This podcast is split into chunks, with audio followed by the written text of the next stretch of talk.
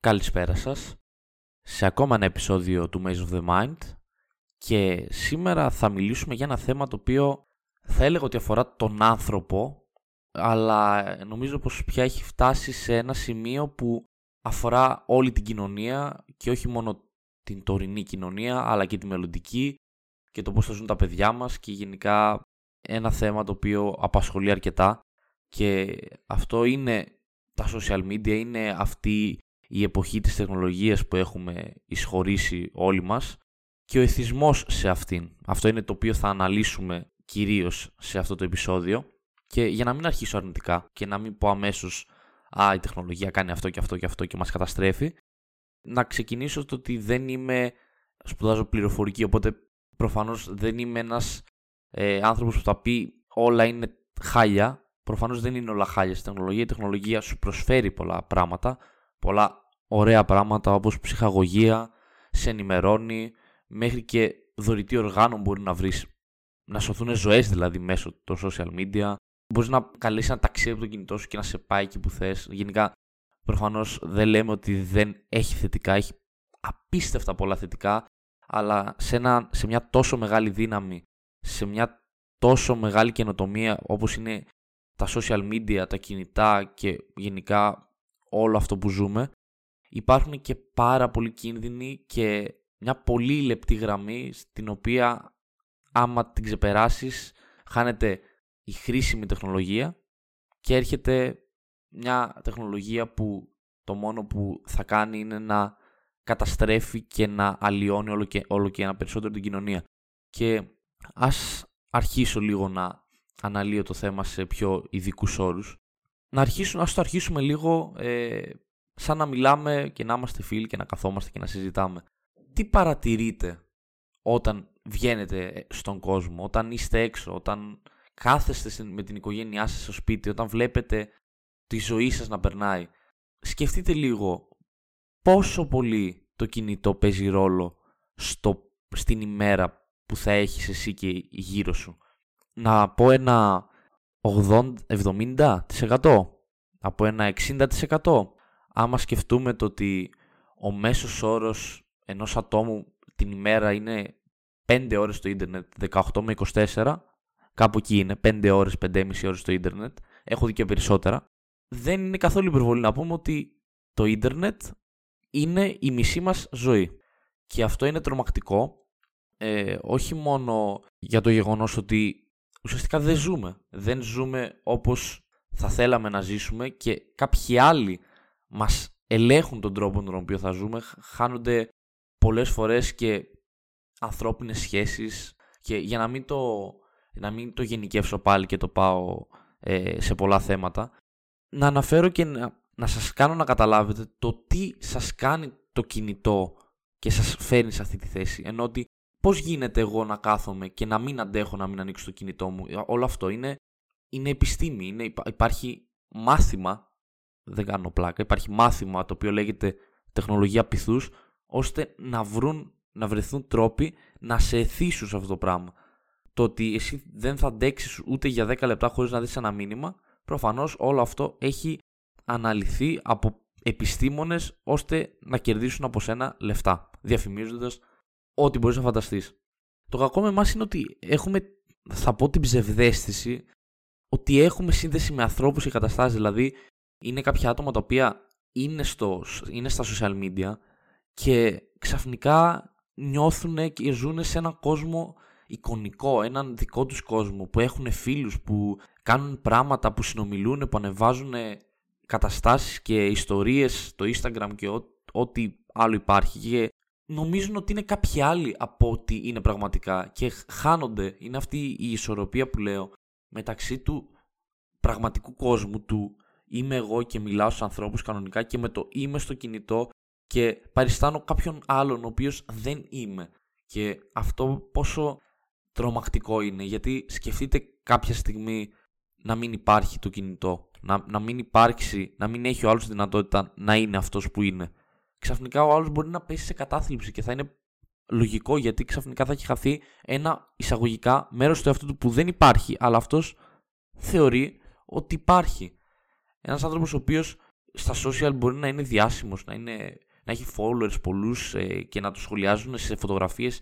Είσαι ο καλύτερος, α, τι ωραία φωτογραφία, είσαι κούκλος, και να παίρνει αυτοεπίθεση από αυτό, να, να νιώθει ότι είναι σημαντικός χάρη σε αυτό. Αυτό δεν είναι πάρα πολύ επικίνδυνο?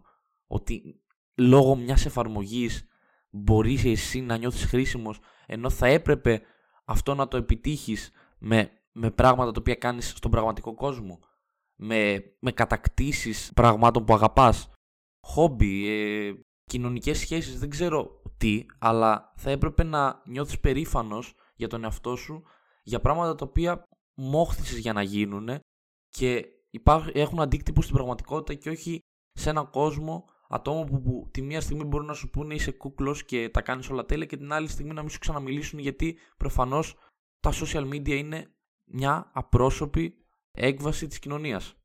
Είναι τόσα τα ψεύτικα είδωλα και αυτή η επίδειξη μιας ζωής φτιαχτής που έχει το, μο, το μοναδικό σκοπό την αποδοχή. Δηλαδή αυτό εμένα με στεναχωρεί, γιατί είναι πολλά άτομα τα οποία και ξέρω και έχω συνομιλήσει που, όπως οι περισσότεροι έτσι, βλέπεις, ανοίγεις το Instagram, το TikTok, ό,τι είναι και να δεις, και βλέπεις ε, μια κοπέλα η οποία είναι γυμνασμένη και είναι στο Ντουμπάι και κάνει μπάνιο ε, στα στέλια λουτρά ε, που έχουν ε, μπάτλερ και τα πάντα εκεί πέρα. Όταν κάθεται ο άλλος και βλέπει αυτό το πράγμα, βλέπει μια ιδανική ζωή, κάτι καλύτερο από αυτόν, που, από αυτή τη δικιά του που έχει τώρα, κάθεται και αναρωτιέται γιατί δεν είμαι έτσι, νιώθω λίγος, η ζωή μου δεν είναι όπως πρέπει, και ξαφνικά όταν γίνεται αυτό εσύ τι επιλέγεις να κάνεις? Α, πρέπει να του μοιάσω, πρέπει να καταναλώσω περισσότερα πράγματα, καταναλωτισμός, διαφήμιση,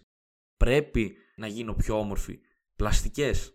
Μεγάλο θέμα το οποίο πολλοί δεν το ξέρουν, αλλά από το δύο χιλιάδες έντεκα και μετά έχουν αυξηθεί κατά πενήντα τοις εκατό περίπου οι πλαστικές. Α, κορίτσια βλέπουν άτομα τα οποία έχουν τα τέλεια χαρακτηριστικά και νιώθουν άσχημες. Νιώθουν ότι πρέπει να μοιάσουν σε αυτό το μοντέλο που τους δίνει το TikTok. Ενώ ο καθένας είναι διαφορετικός, έχει τη δικιά του ομορφιά και η ατέλεια είναι αυτή που σε κάνει να ξεχωρίζεις στην τελική. Αλλά όπως, όπως βλέπουμε, πολλοί είναι αυτοί οι οποίοι δεν τους νοιάζει το πώς νιώθουν οι άλλοι άνθρωποι, δεν τους νοιάζει το, πώς, το τι ανασφάλειες μας δημιουργεί αυτό, αλλά το μόνο που ενδιαφέρεται η κυβέρνηση, οι, οι, οι, οι μεγαλοεταιρείες να πω πιο συγκεκριμένα, είναι απλά να σου πουλήσουν τη διαφήμιση. Και η μεγάλη μου, να το πω έτσι, απορία και εκνευρισμός είναι πού είναι η ευαισθητοποίηση και η ενσυναίσθηση των μεγαλοτεριών σε αυτό το θέμα. Τους νοιάζει, τους νοιάζει το ποιοι είμαστε, το πώς νιώθουμε, το τι θέλουμε, το πόσο μας βλάπτει το να δημιουργούμε τέτοια εθιστικά μοντέλα για τον καθένα.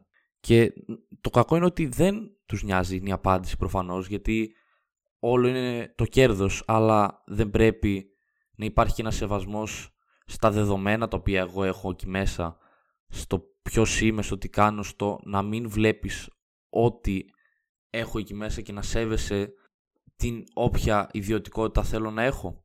Δεν γίνεται αυτό και δεν υπάρχει και καμία προστασία από το κράτος γι' αυτό.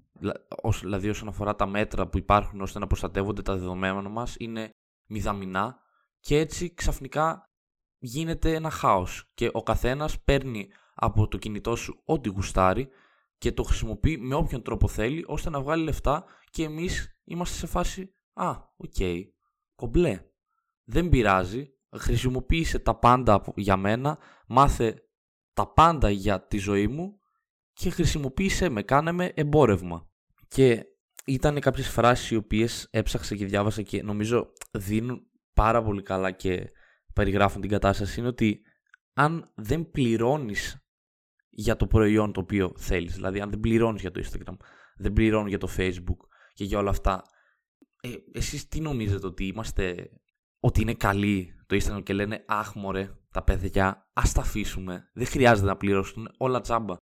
Δεν ισχύει αυτό, γιατί επειδή δεν πληρώνουμε για αυτό το οποίο έχουμε, είμαστε αυτό το οποίο έχουμε. Και αυτό είναι το τρομακτικό, το ότι το ίδιο το προϊόν είσαι εσύ. Εσύ είσαι το προϊόν και ουσιαστικά τι κάνει η κάθε εταιρεία σε εσένα ώστε να είσαι το προϊόν και να έχεις αποτέλεσμα? Σε αλλάζει. Και αυτό νομίζω είναι η πιο τρομακτική πληροφορία που διάβασα, είναι το ότι υπάρχουν ολόκληροι αλγόριθμοι, η τεχνητή νοημοσύνη να το θέσω και έτσι, που ουσιαστικά διαβάζει το τι ακριβώς θες πριν ακριβώς το ζητήσεις, ώστε να σε αλλάξει με τον τρόπο που, αυτ... που αυτός θέλει. Οπότε ουσιαστικά γίνεται μια σταδιακή και ανεπαίσθητη αλλαγή στη συμπεριφορά και την αντίληψή σου. Αυτό είναι το προϊόν. Δεν υπάρχει, δεν υπάρχει άλλη κατάσταση, άλλος τρόπος για να βγάλουν λεφτά από το Instagram. Σε κάνουνε και σε μετατρέπουνε σε αυτό που αυτοί θέλουνε. Μετά αναρωτιέστε γιατί όμως τα, τα social media, για όσους δεν το ξέρουν, είναι η πιο πετυχημένη επιχείρηση, καινο, καινοτόμα επιχείρηση που έχει υπάρξει ποτέ στην ιστορία της ανθρωπότητας. Δηλαδή μιλάμε για δισεκατομμύρια ε, λεφτά που, εντάξει, τρεις εκατομμύρια, χίλιες, τρεις εκατομμύρια. Οπότε πολλοί θα πούνε τόσα λεφτά. Τι έκανα τόσο καλά?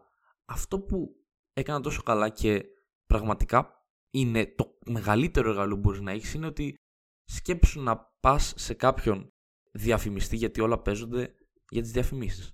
Σκεφτείτε να πάτε σε ένα διαφημιστή και να πείτε: όχι απλά μπορώ να πάρω τις διαφημίσεις σου και να τις δείξω στον κόσμο, μπορώ να πάρω όλη την ανθρωπότητα και να την αλλάξω έστω και δύο τοις εκατό στον τρόπο που εσύ θέλεις να είναι. Το να καταφέρεις να αλλάξεις τον τρόπο που σκέφτονται τρία δις άνθρωποι στοιχίζει προφανώς τρία τρισεκατομμύρια ευρώ. Έτσι. Γιατί όχι απλά δίνεις τις διαφημίσεις, υπάρχει πιο αποτελεσματικός τρόπος από το να πετύχει μια διαφήμιση από το να έχεις ήδη δεδομένο ότι ο άλλος θα την θέλει. Αφού τον προγραμματίζεις να την θέλει, τα λεφτά που θα δίνει διαφημίσεις θα είναι υπέρογα και γι' αυτό γίνεται όλο αυτό που γίνεται. Και τώρα κάτι άλλο, θα ήθελα να αναφέρω κάποιους όρους οι οποίοι υπάρχουν και τους διάβασα και μου φάνηκαν πολύ ενδιαφέρον και πρέπει να αναφερθούν. Είναι ο όρος φόμο, ο οποίος είναι ο φόβος ότι θα χάσουμε την επικαιρότητα και θα μείνουμε πίσω. Αν δεν ανεβάσουμε κάτι, αν ε, δεν, δεν φανούμε στο, στα social, δεν μιλήσουμε. Και αυτό δεν ισχύει πάρα πολύ και το σκεφτόμουν και εγώ και δεν βάζω την ουρά μου απ' έξω, δεν λέω ότι δεν είμαι αυτό το μοντέλο του ηθισμού που έχουν πετύχει και εγώ είμαι μέσα σε αυτό και το παραδέχομαι, αλλά σκεφτείτε ξαφνικά μια μέρα να ξυπνήσετε και να πείτε τα διαγράφω όλα. Δεν θα αγχωθείτε λίγο? Δεν θα σκεφτείτε ότι έχω κάποια εικόνα, έχω... είναι μια εικόνα μου στο Instagram, μιλάω με άτομα, άμα δεν μιλάω με τα άτομα θα χαθούν τα άτομα που μιλούσα, ε, θα με ξεχάσουν, δεν θα είμαι αυτός που ήμουνα, δεν θα είμαι η όμορφη κοπέλα που όλοι θα σκέφτονται γιατί θα έχω εξαφανιστεί και δεν θα είμαι στην επικαιρότητα. Και απαντάω σε όλα αυτά γιατί το σκέφτηκα και απλά είπα πολύ, πολύ απλή απάντηση για εμένα στο ότι ε και, και τι πειράζει? Ενώ ότι άμα φοβάσαι ότι επειδή θα κλείσεις μια εφαρμογή θα χάσεις κάποια άτομα, μάντεψε, μάλλον αυτά τα άτομα δεν είναι τόσο σημαντικά όσο νόμιζες και απλά έκανες ανούσια small talk ώστε να πείσεις τον εαυτό σου ότι είστε γνωστοί, φίλοι, ε, έχετε σχέσεις. Οπότε είναι παντελώς άχρηστο το να φοβάσαι γι' αυτό, γιατί αυτό που φοβάσαι ουσιαστικά είναι το να είσαι εσύ, να είσαι ο πραγματικός σου αυτός εκατό τοις εκατό. Αυτό φοβάσαι άμα δεν έχεις τα social, ότι θα πρέπει να δείξεις τον, στον κόσμο απλά το ποιος είσαι. Χωρίς ψεύτικα πράγματα, χωρίς ευκολία να, να, να δείξει μια εύκολη ζωή. Είτε είναι τέλεια, είτε είναι άσχημα, είτε είναι όπως και να είναι, θα είσαι εσύ. Και αυτό φοβόμαστε, το να είμαστε πραγματικοί. Και το μεγαλύτερο ίσως πρόβλημα και μεγαλύτερο θέμα, και γι' αυτό προφανώς υπάρχει και σαν όρος, είναι το fabbing, νομίζω, δεν ξέρω αν το αναφέρω και σωστά, είναι ότι περιφρονούμε τους γύρω μας, αποστασιοποιούμαστε σε πολύ μεγάλο βαθμό, κολλώντας σε μια οθόνη. Και εντάξει, αυτό προφανώς δεν νομίζω ότι χρειάζεται πολύ εξήγηση, γιατί είναι κάτι το οποίο όλοι το αντιμετωπίζουμε και εγώ το αντιμετωπίζω και το βλέπω και στεναχωριέμαι. Γιατί είναι κάποιες φορές που είτε θα πάω σε, σε μια ταβέρνα, την οικογένειά μου, ξέρω εγώ, είτε θα πάω με τους φίλους μου κάπου και θα βλέπω κάποιες παρέες να, να είναι με τα κινητά ή κάποιες οικογένειες που τα παιδιά τους είναι με τα κινητά, οι γονείς δεν είναι με τα κινητά και προσπαθούν να ανοίξουν μια κουβέντα και είναι όλα άβολα και είσαι σε φάση γιατί, γιατί έχουμε φτάσει σε ένα σημείο του τα κινητά. Αυτό είναι το μεγάλο πρόβλημα, ότι τα κινητά έχουν ξεπεράσει το είναι ένα πολύ χρήσιμο μέσο για εμάς και έχει γίνει ότι είμαστε, είναι η ζωή μας και είμαστε εγώ και το κινητό. Δεν είναι ότι το κινητό απλά με βοηθάει σε κάτι, έχω γίνει ένα με αυτό. Και προσωπικά εγώ άμα βγω μια βόλτα και δω κάποιον να είναι συνέχεια με το κινητό, πρώτον θα νιώσω εγώ προσβολή για εμένα, γιατί προτιμάς μια συσκευή, προτιμάς μια πλατφόρμα από το να μιλήσεις με εμένα. Άμα είναι να, να μην μιλάς με εμένα και να είσαι στο κινητό, γάμισέ το, απλά μη βγούμε ποτέ, κλείστο, κλείσε το κινητό μου, μη με ξαναπάρεις και δεν θα βγαίνουμε. Αλλιώς δεν έχει νόημα, αλλιώς να κάτσουμε σπίτι και να σου στέλνω εγώ μηνύματα στο chat και να μιλάμε εκεί. Δεν θα χρειάζεται ούτε να βγω εγώ, ούτε να βγεις εσύ, ούτε να γίνει όλο αυτό. Οπότε απλά προσπαθώ να πείσω όσους μπορούν, αφήστε το, το, το κολοκινητό όταν είστε σε κόσμο, όταν θέλετε να μιλήσετε με, με άτομα και αυτό σας αποσπά. Γιατί σας αποσπάει και υπάρχουν μελέτες που λένε ότι το κινητό ακόμη και κλειστό να το έχεις, ακόμη και κλειστό να το έχεις σε έναν χώρο, σου μειώνει έως και δέκα τοις εκατό το άι κιου σου. δέκα τοις εκατό. Δηλαδή, κάντε μια προσπάθεια να, να ζήσουμε τις στιγμές ως στιγμές και όχι ως φωτογραφίες, ως βίντεο, ως απλά μια κατάσταση που θα θέλουμε να τη δείξουμε, γιατί θέλουμε να τη ζήσουμε πρώτα και όχι να τη δείχνουμε. Άμα τη δείξεις, τι θα καταφέρεις να, να σε δει κάποιος και να πει αυτός κάνει φοβερή ζωή, πήγε σε ένα ωραίο μέρος. Τι σε νοιάζει. Αυτό το περνάει πολύ ωραία και περνάμε ωραία να το πούνε οι φίλοι σου που είναι εκεί, όχι οι ψεύτικοι φίλοι σου που είναι στα social. Και για όσους το απαντήσουν αυτό και μου το πούνε, γιατί πολλοί μου το έχουν συζητήσει και μου το έχουν πει, μου λένε εγώ μπορώ να κάνω πολλά πράγματα ταυτόχρονα, οπότε κάποιες φορές έχω και το κινητό και μιλάω και διαβάζω και... Όχι. Συγγνώμη που θα απογοητεύσω το κοινό όσον ακούει και έχει αυτή την άποψη, αλλά... δεν υπάρχει έννοια του multitasking και δεν το λέω από το μυαλό μου. Είναι αποδειγμένο από ψυχολογικές μελέτες και βιβλία το ότι το multitasking δεν υπάρχει ως έννοια.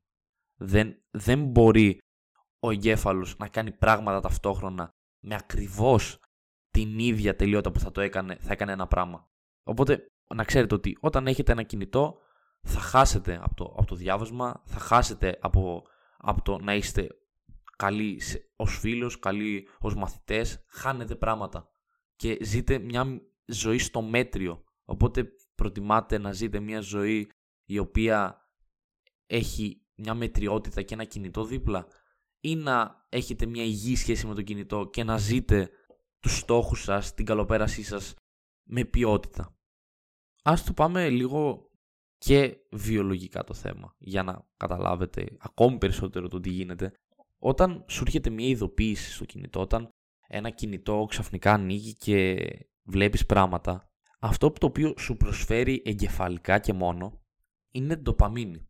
Ντοπαμίνη είναι μια ουσία του εγκεφάλου που ουσιαστικά σου, σου δίνει μια έτσι ένταση, μια ανανέωση, ότι νιώθεις ότι ουσιαστικά γίνεσαι, γίνεσαι ένας άνθρωπος ο οποίος έχει περισσότερη ένταση και ενέργεια. Και όταν υπάρχει αυτό, του να έχεις μια ειδοποίηση, υπάρχει πιο καινούριο, πιο ενδιαφέρον πράγμα από ένα, για έναν άνθρωπο, η περιέργεια του τι θα μου στείλει, το τι θα δω άμα πω στο κινητό. Προφανώς θα παίρνεις full dopamine, θα τρελαίνεσαι με ειδοποιήσεις, με καινούριες δημοσιεύσεις, αλλά όπως είπα και πριν, όλα αυτά είναι ψεύτικα, γιατί είναι τόσο φτιαχτό όλο αυτό, γιατί η ειδοποίηση αυτή που θα πάρεις, αυτό που θα δεις, θα, θα σε ικανοποιήσει για πολύ λίγα λεπτά και μετά από λίγο απλά θα ξαναείσαι ο ίδιος υποτονικός σε αυτό σου. Και γενικά, ε, για να τελειώνω με αυτή την κατηγορία, γιατί θα πω κι άλλα προφανώς, έχουμε γενικά μια αιμονή ως άνθρωποι και ίσως και γι' αυτό τα social να έχουν φτάσει εδώ που έχουν φτάσει, είναι ότι έχουμε μια αιμονή με το να είμαστε καλύτεροι. Αυτό δεν είναι μόνο ως social, είναι και ως κοινωνία, αλλά έχουμε επιτρέψει τα social να εισχωρήσουν σε αυτό το μεγάλο, τη μεγάλη κόκκινη πληγή της κοινωνίας μας και να το δείχνουμε ακόμη περισσότερο. Το ότι ξέρεις κάτι, εγώ είμαι καλύτερος, εγώ θα πάω εκεί, εγώ θα ανεβάσω αυτό και θα φαίνομαι πιο ωραίος, εσύ δεν είσαι. Όλο είναι ένας ανταγωνισμός ώστε να περτερούμε από τους άλλους και δεν είναι πολύ αστείο αρχικά άμα το σκεφτείς, αλλά και στενάχωρο άμα το δεις από μια γωνία που δεν, το, δεν συμμετέχεις και απλά το παρατηρείς. Είναι πολύ αστείο και θα πω πολύ ψεύτικο το να δείχνω απλά μια δημοσίευση και να νιώθω ότι έχω την αποδοχή. Δεν κερδίζεις ούτε την αποδοχή, ούτε είσαι καλύτερος άμα απλά έχεις ένα καλύτερο και πιο ενεργό προφίλ και μιλάς με περισσότερο κόσμο στα social media. Είναι παντελώς άχρηστο.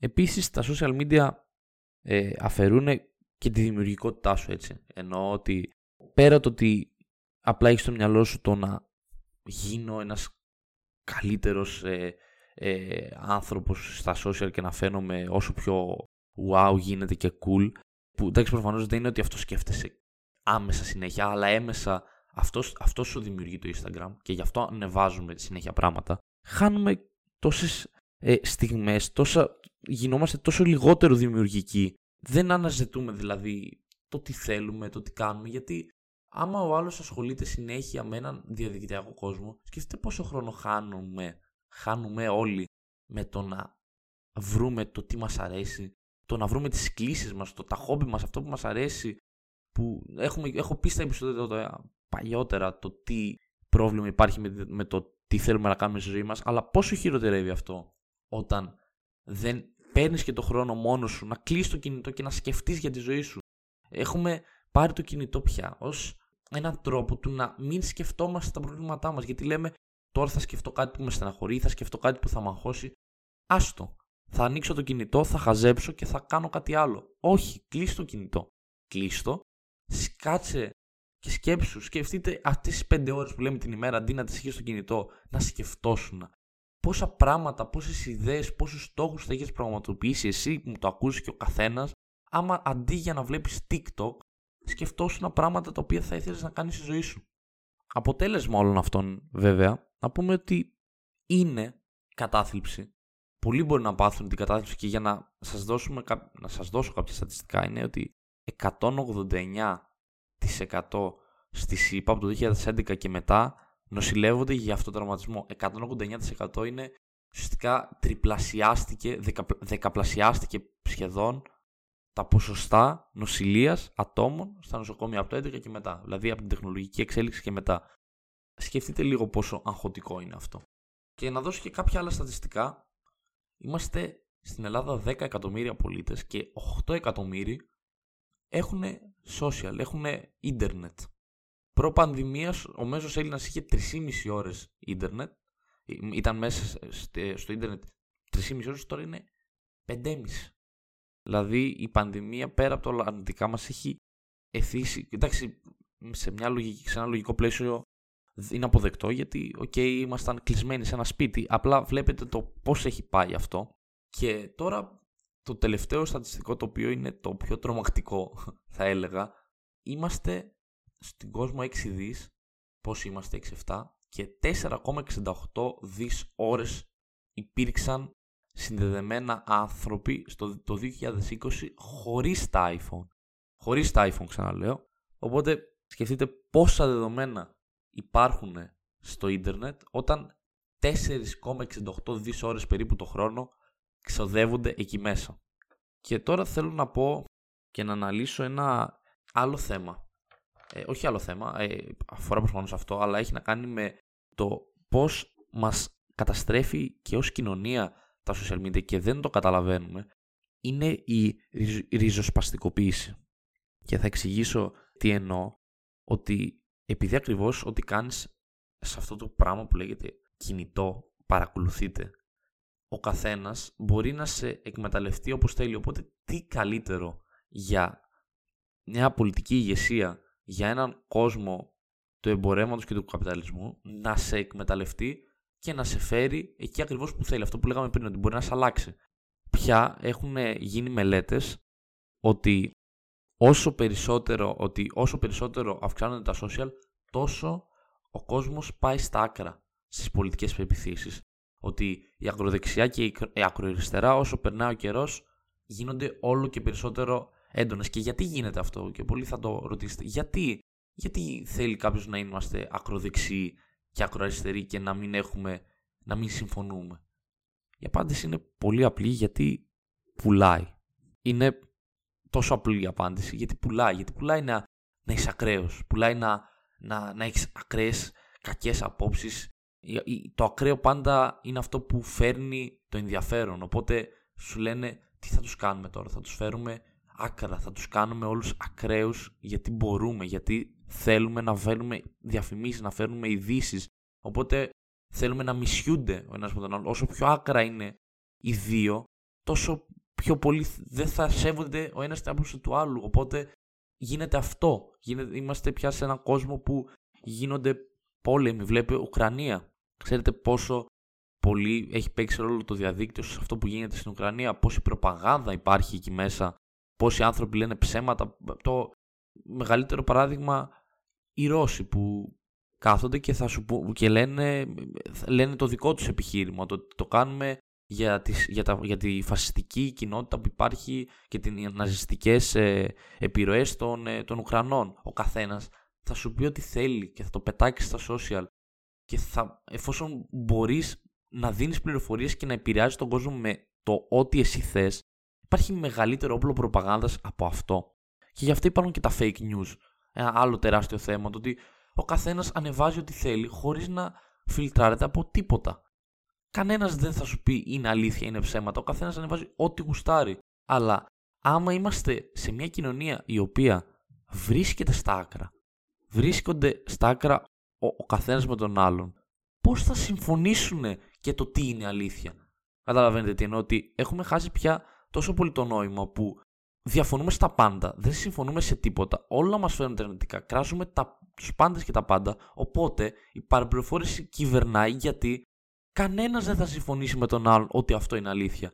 Ο καθένας πιστεύει μια δικιά του αλήθεια, την οποία την αναφέρει συνέχεια και την αναφέρει. Αυτή είναι η αλήθεια μου, αυτή είναι η δικιά μου αλήθεια. Και γι' αυτό βρισκόμαστε σε μια κοινωνία υποκατάρρευση, όχι μόνο Ουκρανία-Ρωσία, και, και κοινωνίες που δεν έχουν πόλεμο είναι σαν να έχουν πόλεμο, πνευματικό πόλεμο θα πω.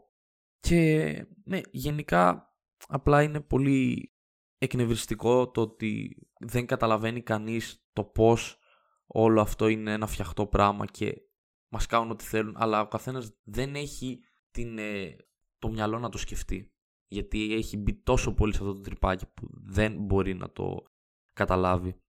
Και για να σας δώσω και ένα παράδειγμα, το πώς αρχίζει όλο αυτό είναι ότι πάει ένας σε μια ομαδική η οποία πιστεύουν ότι η γη είναι επίπεδη, θεωρία συνωμοσίας, ωραία. Άμα πάρεις, θα πάρεις ένα χρήστη από εκεί, ο άλλος έχει τη δυνατότητα να πει, ωραία, πάρε εκατό από αυτούς στην ομαδική και βρες άλλους διακόσιους, τριακόσιους, χίλιους, πέντε δισεκατομμύρια, όσους θες, και δώσε ψέματα, δώσε ψεύτικες πληροφορίες, γιατί ακριβώς πιστεύουν στην επίπεδη γη, οπότε αυτοί θα πάρουν και άλλες πληροφορίες και θα πιστεύουν και άλλα ψέματα και θα τα διαδώσουν και μετά θα γίνει και με κάποιους άλλους το ίδιο. Και νομίζω πως καταλαβαίνετε το πως χάνεται η μπάλα σε όλο αυτό, γιατί ο καθένας μπορεί να μας κάνει ό,τι γουστάρει, να το πούμε και πιο όμα. Και να πω και για τους στόχους τους οποίους έχουν ε, αυτές οι εταιρείες, είναι τρεις και είναι πολύ εύκολο να το κατανοήσουμε. Είναι να έχεις την ανασχόληση, να συνεχίσεις να, σκρο... να σκρολάρεις, δηλαδή αυτό που λέμε, ό,τι βλέπεις, ό,τι σου προτείνουν. Έχετε δει πολλές φορές τα προτινόμενα. Αυτό προτείνεται για σας, αυτό είναι χορηγούμενο για σας, όλο αυτό είναι στοχευμένο για σας προφανώς. Άρα η ενασχόληση φέρνει και διαφημίσεις. Οπότε γι' αυτό γίνονται, δεν, δεν σας δείχνουν ό,τι θέλετε για το... γιατί σας αγαπάνε, προφανώς σας το δείχνουν γιατί θέλουν λεφτά. Εξέλιξη, για να φέρνεις και άλλους φίλους σου. Δηλαδή, γιατί νομίζετε έχουν γίνει τα tag, γιατί νομίζετε έχουν γίνει τα, τα story tag, όλα αυτά, οι ετικέτες, όλα αυτά είναι προφανώς για να φέρνεις και άλλα άτομα σε αυτή την πλατφόρμα. Ούτε αυτό γίνεται από την καλή τους την καρδιά. Και εντάξει, προφανώς η διαφήμιση, αυτά που είναι όλο αυτό που περικλεί τα πάντα, όλα είναι η διαφήμιση. Ό,τι λέμε γίνεται για την διαφήμιση. Και για να συμπεράνω λίγο αυτό το θέμα, είναι η τραγική συνειδητοποίηση ότι γενικά βλέπω μια κοινωνία η οποία αποστασιοποιείται όσο περνάει ο καιρός με ανθρώπους που δεν έχουν επικοινωνία, δεν μιλάνε πια μεταξύ τους. Είτε επειδή μισιούνται, όπως είπα πριν, είτε επειδή νιώθουν ότι έχουν κάτι καλύτερο να κάνουν, να δουν ένα βίντεο από το να μιλήσουν σε κάποιον. Και αυτό με θλίβει, γιατί άμα δεν συνεργαζόμαστε, αυτή είναι η κοινωνία όλη. Δηλαδή, πώς θα υπάρξει συνέχεια, υγιή συνέχεια, άμα όσο περνάει αυτό γίνεται ακόμη καλύτερο. Το κινητό θα γίνει ακόμη πιο ελκυστικό. Οι ειδήσεις θα γίνουν ακόμη πιο περισσότερες, τα fake news ακόμη περισσότερα. Οπότε δυστυχώς δεν ξέρω αν μπορεί να αλλάξει αυτό, αν μπορούμε να βρούμε κάποια λύση ώστε να πάμε σε μια πιο υγιή κοινωνία. Βέβαια, πολλοί είναι αυτοί που θα μου πούνε για όλα αυτά. Γιατί είσαι τόσο αρνητικός, ενώ θα, θα, θα μπορείς λίγο να σκεφτείς ότι οκ, okay, έχουμε ξαναζήσει κάτι τέτοιο. Ότι και τα ποδήλατα όταν βγήκανε, απλά κάναν όλοι ποδήλατο, δεν βγήκαμε να πούμε «Α, τι κάνετε, για, γιατί κάνετε συνέχεια αυτό το πράγμα». Ή όταν βγήκε η εφημερίδα, δεν βγήκαν όλοι να λένε «Όλοι έχουν εφημερίδες, καταστρέφεται η κοινωνία, όλα είναι καταστροφικά». Πέγιο και με την τηλεόραση. Η διαφορά π.χ. με την εφημερίδα είναι ότι η εφημερίδα ήταν ένα εργαλείο. Εργαλείο είναι κάτι όταν απλά υπάρχει εκεί, σε περιμένει και όποτε θες το παίρνεις. Η διαφορά του κινητού είναι ότι δεν είναι ένα εργαλείο. Δεν είναι κάτι το οποίο απλά υπάρχει εκεί για να σε βοηθάει. Είναι ένα πράγμα το οποίο έχει δημιουργήσει από μόνο του τρόπους ώστε να σε φέρνει κοντά του. Να σε, να σε, είναι κάτι το οποίο έχει ζωή σε εισαγωγικά και έχει σχεδιαστεί ώστε να σε, να σε παίρνει και να σε φέρνει δίπλα του. Οπότε δεν είναι το ίδιο αυτό το πράγμα και για όσους θα πούνε πάλι ότι θα προσαρμοστούμε, ότι θα, κάποια στιγμή απλά θα καταλάβουμε το πώς λειτουργούν τα κινητά και θα μπούμε σε αυτή την εποχή που θα είμαστε στα κινητά και θα πρέπει να το δεχτούμε, όπως έγινε και με την τηλεόραση πριν κάποια χρόνια. Αυτό το οποίο όμως πολλοί δεν, δεν καταλαβαίνουν είναι το ότι η επεξεργασία των δεδομένων, δηλαδή το πώς έχει αυξηθεί η επεξεργασία των πληροφοριών μας, έχει γίνει με τέτοιο ρυθμό που δεν έχει ξανά γίνει στην ανθρωπότητα. Είναι κατά ένα τρεις αύξηση. Καταλαβαίνετε τώρα από το χίλια εννιακόσια ογδόντα μέχρι τώρα να υπάρχει ένα τρεις αύξηση στην επεξεργασία δεδομένων. Η μεγάλη διαφορά που υπάρχει και γι' αυτό δεν μπορούμε να προσαρμοστούμε σε αυτή την εποχή είναι ότι μαντέψτε, αλλά το μυαλό μας δεν έχει εξελιχθεί από το χίλια εννιακόσια ογδόντα μέχρι τώρα. Η τεχνολογία έχει εξελιχθεί ανά ένα τρεις, όχι δις τρεις, και το μυαλό μας έχει μείνει εκεί. Οπότε εμείς πρέπει να επεξεργαστούμε μια καινοτομία, μια εποχή η οποία αυξάνεται με έναν ρυθμό που δεν μπορούμε να ακολουθήσουμε. Οπότε ξαφνικά, σιγά σιγά θα μπούμε σε μια κατάσταση που δεν θα μας βοηθάνε τα... η τεχνολογία δεν θα βοηθάει εμάς. Εμείς θα βοηθάμε την τεχνολογία, γιατί η τεχνολογία θα γίνει πιο έξυπνη από εμάς. Θα σκέφτεται πιο έξυπνη από εμάς, θα είναι πιο αποτελεσματική από εμάς. Και αν δεν έχουμε το σωστό, το σωστό, τους σωστούς νόμους και τη σωστή προστασία, θα μας αντικαταστήσουν. Όσο τρομακτικό και αν ακούγεται, εκεί οδεύουμε. Η μηχανική μάθηση π.χ. γιατί νομίζετε υπάρχει? Γιατί προσπαθούν συνέχεια να βρουν πράγματα για εσένα. Προσπαθούν να κάνουν πράγματα, να μάθουν ό,τι κάνεις. Αυτό γίνεται και άμα συνεχίσει να γίνεται χωρίς κάποιον έλεγχο, δεν θα το μπορούμε να το διαχειριστούμε καθόλου. Οπότε νομίζω, δεν ξέρω αν απάντησα σε όσους νομίζουν ότι μπορούμε απλά να δεχτούμε αυτή την κατάσταση, γιατί δεν γίνεται, γιατί δεν έχουμε να κάνουμε με ένα ποδήλατο, με, μια απλά, με απλά ένα trend της εποχής που απλά κάποια στιγμή θα το βαρεθεί ο κόσμος. Δεν θα το βαρεθεί, γιατί έχουμε, έχει σχεδιαστεί ώστε να μην το βαρεθούμε ποτέ. Τώρα αυτό το οποίο θα πω είναι κάποιους τρόπους ώστε να αντιμετωπίσουμε λίγο όσο γίνεται αυτό το, το, το, το πρόβλημα που, να σας πω την αλήθεια, μπορεί να αλλάξει πολύ δύσκολα. Πρώτον, γιατί δεν δέχονται όλοι ότι υπάρχει το πρόβλημα. Άμα όλη η κοινωνία δεν δεχτεί ότι υπάρχει αυτό το πρόβλημα, δεν διαμετρηθούν στις μεγάλες εταιρείες, στις κυβερνήσεις, κανείς δεν θα κάνει τίποτα. Αν μαζευτούμε χίλια άτομα, κανείς δεν θα μας ακούσει και είναι δυστυχώς λογικό. Αυτό το οποίο μπορούμε να κάνουμε πρώτον είναι να ορίζουμε, να ορίζετε ένα χρονικό διάστημα. Δηλαδή, βάλτε ένα χρονόμετρο. Υπάρχει και εφαρμογές και τέτοια που σου κλειδώνουν το κινητό μετά από κάποια στιγμή. Ορίστε το αυτό. Μην, μην χάνεστε στα social media. Πείτε, θα, θα το πάρω. Είμαι, ξέρω εγώ, έξι ώρες την ημέρα. Θα προσπαθήσω για τον επόμενο ένα μήνα να είμαι πέντε. Μπορώ πέντε. Το πάω τέσσερα. Το πάω τέσσερα μετά τρία. Ποιο είναι μετά οι ώρες οι οποίες θεωρώ εγώ υγιείς? Είναι τρεις. Να μείνω εκεί, αλλά να μην ξεφεύγουν τα όρια. Να έχετε συνείδηση του πόσο χάνεστε σε αυτό. Επίσης, να σκεφτούμε πρώτα λίγο για τον εαυτό μας, του τι ζηλεύουμε στους άλλους και τι μας λείπει πραγματικά, γιατί το κινητό πολλές φορές αντικατοπτρίζει και τα πράγματα τα οποία μας λείπουν. Οπότε ό,τι σας λείπει, ό,τι θέλετε να κάνετε και το βλέπετε στο κινητό, απλά κάντε το στην πραγματικότητα και μην βολεύεστε με το να το κάνουν άλλοι και να σας το δείχνουν. Τώρα, το να σταματάτε να συγκρίνετε τον εαυτό σας με τους άλλους δεν είναι απλά για το κινητό, οπότε είναι κάτι το οποίο πρέπει να το κάνουμε γενικά. Και για να πω και ένα ρητό ουσιαστικά, η ευτυχία είναι αυτό που δεν μπορείς να κρύψεις, όχι αυτό που προσπαθείς να δείξεις. Δεν χρειάζεται να συγκρίνεις, όπως είπα και πριν, τον εαυτό σου και τις καταστάσεις με το να πείσεις κάποιον ότι είσαι ευτυχισμένος, αλλά απλά να το δείχνεις στην ζωή σου, στον εαυτό σου, στα, στις όμορφες στιγμές που θα έχεις εκείνη τη στιγμή και να μην τα μοιράζεσαι στο τίποτα. Μια άλλη λύση που θα πω είναι κάντε ένα τεστ στον εαυτό σας. Μία φορά κάντε ένα τεστ και πείτε, λοιπόν, εγώ σήμερα θα κάτσω μια μέρα και δεν θα ανοίξω το κινητό. Κάντε το.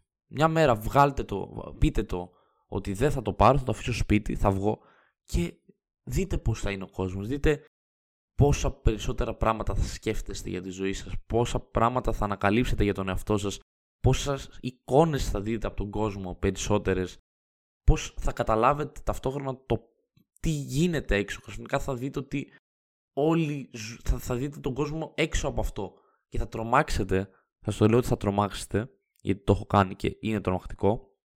Θα δείτε ουσιαστικά το πώς λειτουργεί όλος ο κόσμος και μετά θα, θα φοβάστε να ανοίξετε το κινητό. Δεν λέω ότι θα το ανοίγετε, και εγώ το ανοίγω, αλλά θα νιώθετε το τι είναι κακό κάποιες φορές που, που χανόμαστε έτσι εκεί πέρα. Αλλά γενικά συνδεθείτε με τη φύση, συνδεθείτε με τους ανθρώπους, νιώστε τον πλανήτη που ζείτε. Δηλαδή μην μένουμε απλά στο comfort zone μας του θα τα, κάν, θα τα αντικα, θα αντικαταστήσει όλο το κινητό, γιατί δεν μπορεί να αντι, αντικαταστήσει όλο το κινητό. Δεν μπορεί να σε κάνει να νιώσεις το αίσθημα που θα έχεις όταν, όταν είσαι ερωτευμένος, όταν πηγαίνεις μια βόλτα στη φύση, όταν περπατάς, όταν κάνεις μπάνιο στη θάλασσα. Δεν, αυτά δεν φεύγουν και ξέρω ότι ακούγονται λίγο πολύ τρομακτικά έτσι όπως τα λέω, αλλά άμα συνεχίσουμε έτσι θα φτάσουμε σε ένα τέτοιο σημείο που όλα αυτά θα γίνουν, δεν θα πηγαίνουν, δεν θα βγαίνει ο κόσμος έτσι όπως έβγαινε. Και θα μου πείτε, γιατί είσαι τόσο αρνητικός? Σκεφτείτε δέκα χρόνια πριν πώς ήταν ο κόσμος και πώς έγινε τώρα. Πώς πιστεύετε θα είναι τα επόμενα δέκα χρόνια? Γενικά, σε τρόπους αντιμετώπισης, ε, αυτό έχω να πω σε ένα γενικό πλαίσιο. Ασχοληθείτε λίγο με τον εαυτό σας, λίγο ψάξτε το τι σας αρέσει, το τι νιώθετε εσάς ότι σας κάνει ζωντανούς. Όσο γίνεται, μειώστε. Ξέρω ότι δεν είναι εύκολο, δεν μπορώ να σας πω ξαφνικά ε, κλείστε τα κινητά, ούτε εγώ μπορώ να το κάνω εύκολα, γιατί κάποιοι προφανώς, π.χ. εγώ έχω αυτό το podcast, δεν μπορώ να μην είμαι στο social και να μην ανεβάζω πράγματα, είτε το προφίλ μου, έτσι προφανώς δεν είναι μόνο το, ο λόγος του podcast που θα το έχω, αλλά προσπαθήστε να, να το έχετε στο μυαλό σας ότι εδώ τώρα το ξεπέρασα το όριο, τώρα χάθηκε η μέρα μου, τώρα έχω μπει σε ένα τρυπάκι που δεν κάνω τίποτα, δεν είμαι παραγωγικός, τώρα θα το κλείσω. Και όταν νιώσω ότι έχω κάνει αυτά που θέλω να κάνω, τότε θα το ανοίξω για να χαλαρώσω. Να το, δείτε, να το βλέπετε ως μια διασκέδαση, ως ένα μισάωρο παιχνίδι που θα παίξεις στον υπολογιστή. Μην το βλέπεις ως την ζωή σου, γιατί εκεί είναι που χάνετε το όριο. Και για το τέλος να πω κάποια συμπεράσματα, γιατί είπα αρκετά για το κινητό και θέλω να σας μείνει κάτι και να μην έχετε απλά μπερδεμένες σωστές πληροφορίες οι οποίες είπα και να μείνουν κάποια πράγματα. Πώς θέλουμε να είμαστε ως κοινωνία? Θέλουμε να πωλεί τη δημοκρατία μας σε όποιον δίνει απλά περισσότερα λεφτά? Πού πάει, πού πάει η δημοκρατία μας? Θέλουμε αυτό? Απλά όποιος πληρώνει περισσότερα γκαφρά για το να παίρνει διαφημίσεις, να μπορεί να ορίζει το τι θα ψηφίσεις, το ποιος θα είσαι, το τι θα κάνεις, το τι αντίληψη θα έχεις και να σ' αλλάζει. Να σπέρνουμε διχόνια, πολέμους. Όσο μπαίνουμε και συνεχίζουμε να είμαστε σε αυτό το τρυπάκι, αυτά δεν θα αλλάξουν. Και η κοινωνία αυτή τη στιγμή βρίσκεται, θα πω εγώ, σε ένα επίπεδο που είναι ανίκανη πια να αποθεραπευτεί. Δηλαδή κα, καταραίει, κατά την άποψή μου. Και αν δεν γίνει κάτι, δεν θα, όχι απλά θα καταρρεύσει η κοινωνία, θα καταστραφεί ο πολιτισμός μας από άγνοια πια. Γιατί θα περάσουν κάποια χρόνια που δεν θα υπάρχουν. Εγώ έχω την τύχη. Έχω την τύχη να είμαι από τις τελευταίες γενιές, είμαι του ένα, η τελευταία γενιά θεωρώ που έζησε έστω και στην παιδική ηλικία και θυμάται το πώς είναι η ζωή χωρίς τα social και ήταν τέλεια, ήταν πολύ όμορφα όλα, πολύ πιο αγνά. Όσο περνάνε όμως ο καιρός και κάποιος απλά γεννηθεί με το να είναι στο κινητό πάντα, δεν θα έχει επίγνωση του τι είναι περίεργο, του τι είναι βλαβερό, του τι γίνεται. Οπότε άμα δεν σωθεί τώρα, απλά σε εκατό χρόνια κανείς δεν θα λέει τίποτα, γιατί απλά θα λέει «Α, αυτό, οκ, okay, εδώ είμαστε». Γιατί σκέφτομαι σαν ένα Matrix, σαν την ταινία του Matrix. Καταλάβαινες ότι ήσουν εκεί. Απλά ζούσες σε, μια, σε ένα εικονικό κόσμο. Έτσι θα είμαστε. Δεν είναι υπερβολή. Άμα δεν αλλάξει κάτι τώρα, απλά θα, θα συμφωνήσουμε όλοι ότι απλά έτσι ζούμε. Και όχι μόνο στον πολιτισμό θα καταστρέψουμε, όχι μόνο θα γίνει αυτό, θα υπάρχει καταστροφή όσον αφορά την κλιματική αλλαγή, γιατί προφανώς όπως είπα θα, δεν θα συμφωνούμε σε τίποτα και θα υπάρχει διχόνοια, οπότε μαντέψτε δεν θα βρούμε τρόπο να συνεργαστούμε μεταξύ μας για να λύσουμε προ, προβλήματα όπως η ειρήνη, η κλιματική αλλαγή, πράγματα τα οποία είναι για το συμφέρον όλων μας. Και με αυτό που θέλω να κλείσω είναι πάλι ένα παράδειγμα, γιατί νομίζω πως με ένα παράδειγμα πολλές φορές καταλαβαίνετε το τι γίνεται. Πια είμαστε στην εποχή του άμα υπάρχει μια φάλαινα, υπάρχει ένα, ένα ζώο, να το θέσω και έτσι, είναι πιο χρήσιμο για την ανθρωπότητα να είναι νεκρό παρά ζωντανό. Και δεν ισχύει αυτό. Δεν, δεν θέλουν οι, άνθρω, οι άνθρωποι πιο εύκολα να είναι ένα ζώο νεκρό παρά ζωντανό. Και αυτό γιατί, γιατί βλέπουμε το τώρα, είμαστε επιφανειακοί και έχουμε μια βραχυπρόθεσμη διάθεση του τώρα θα βγάλουμε λεφτά, τώρα θα βγάλουμε κέρδη, αυτό μας νοιάζει μόνο. Αλλά δεν μας νοιάζει το τι θα αφήσουμε στην επόμενη γενιά, το τι θα υπάρχει μετά. Αυτό όχι μόνο για αυτό το παράδειγμα, το έχουμε δει και για κλιματική αλλαγή και για οικονομικά και για πολέμους. Γενικά η ανθρωπότητα απλά νοιάζεται για το τώρα. Νομίζω πως δεν μας ένοιαζε και δεν μας νοιάζει το ότι η ανθρωπότητα θέλει να έχει μια νεκρή φάλαινα παρά μια ζωντανή φάλαινα, να έχει ένα, ένα δέρμα κροκόδιλου για να το φοράει ο καθένας μας, αλλά δεν τον νοιάζει να υπάρχει ο κροκόδιλος ο κροκόδιλος. Και αυτό που θέλω να πω είναι ότι θα συνειδητοποιήσουμε το πόσο σημαντικό και το πόσο μεγάλο έχει γίνει το πρόβλημα όταν εμείς θα γίνουμε ο κροκόδιλος ή η φάλαινα. Όταν εμείς θα γίνουμε αυτό που δεν μας ένοιαζε, θα γίνουμε το ζώο αυτό που, το οποίο σκεφτόμαστε. Θα, θα μας νοιάζει το τι μπορεί να μας δώσει άλλος σε λεφτά. Όχι σε δημιουργικότητα, όχι σε, σε επικοινωνία, απλά κέρδος. Οπότε με αυτό θα κλείσω, στο να μην φύγουμε από το όριο του κοιτάμε το πώς θα κερδίσουμε και το όχι πώς θα αναπτυχθούμε ως πολιτισμός. Αυτά για σήμερα. Ένα επεισόδιο λίγο πιο κοινωνικού ενδιαφέροντος, αλλά πάρα πολύ σημαντικό, γιατί επηρεάζει όλους τους τομείς, ερωτικούς, κοινωνικούς, οικονομικούς, δεν θα σταματήσουμε. Αλλά θέλω όσο γίνεται να επηρεάσω, έστω και ένα άτομο να επηρεάσω με αυτά που θα πω, και κάποιος να τα ακούσει και να πει «Α, πρέπει να δω το κινητό ότι όντως προσπαθεί να με χειραγωγήσει και δεν το καταλαβαίνω», να το καταλάβουν οι άνθρωποι. Ξαναλέω, δεν λέω ότι είναι όλα αρνητικά, υπάρχουν θετικά πράγματα, αλλά να βλέπουμε το κινητό, όπως είπα και πριν, ως απλά μια βοήθεια του να περάσουμε καλά για κάποια ώρα και όχι ότι αυτό ορίζει το πώς θα ζούμε και το πώς θα συμπεριφερόμαστε. Αυτά από μένα.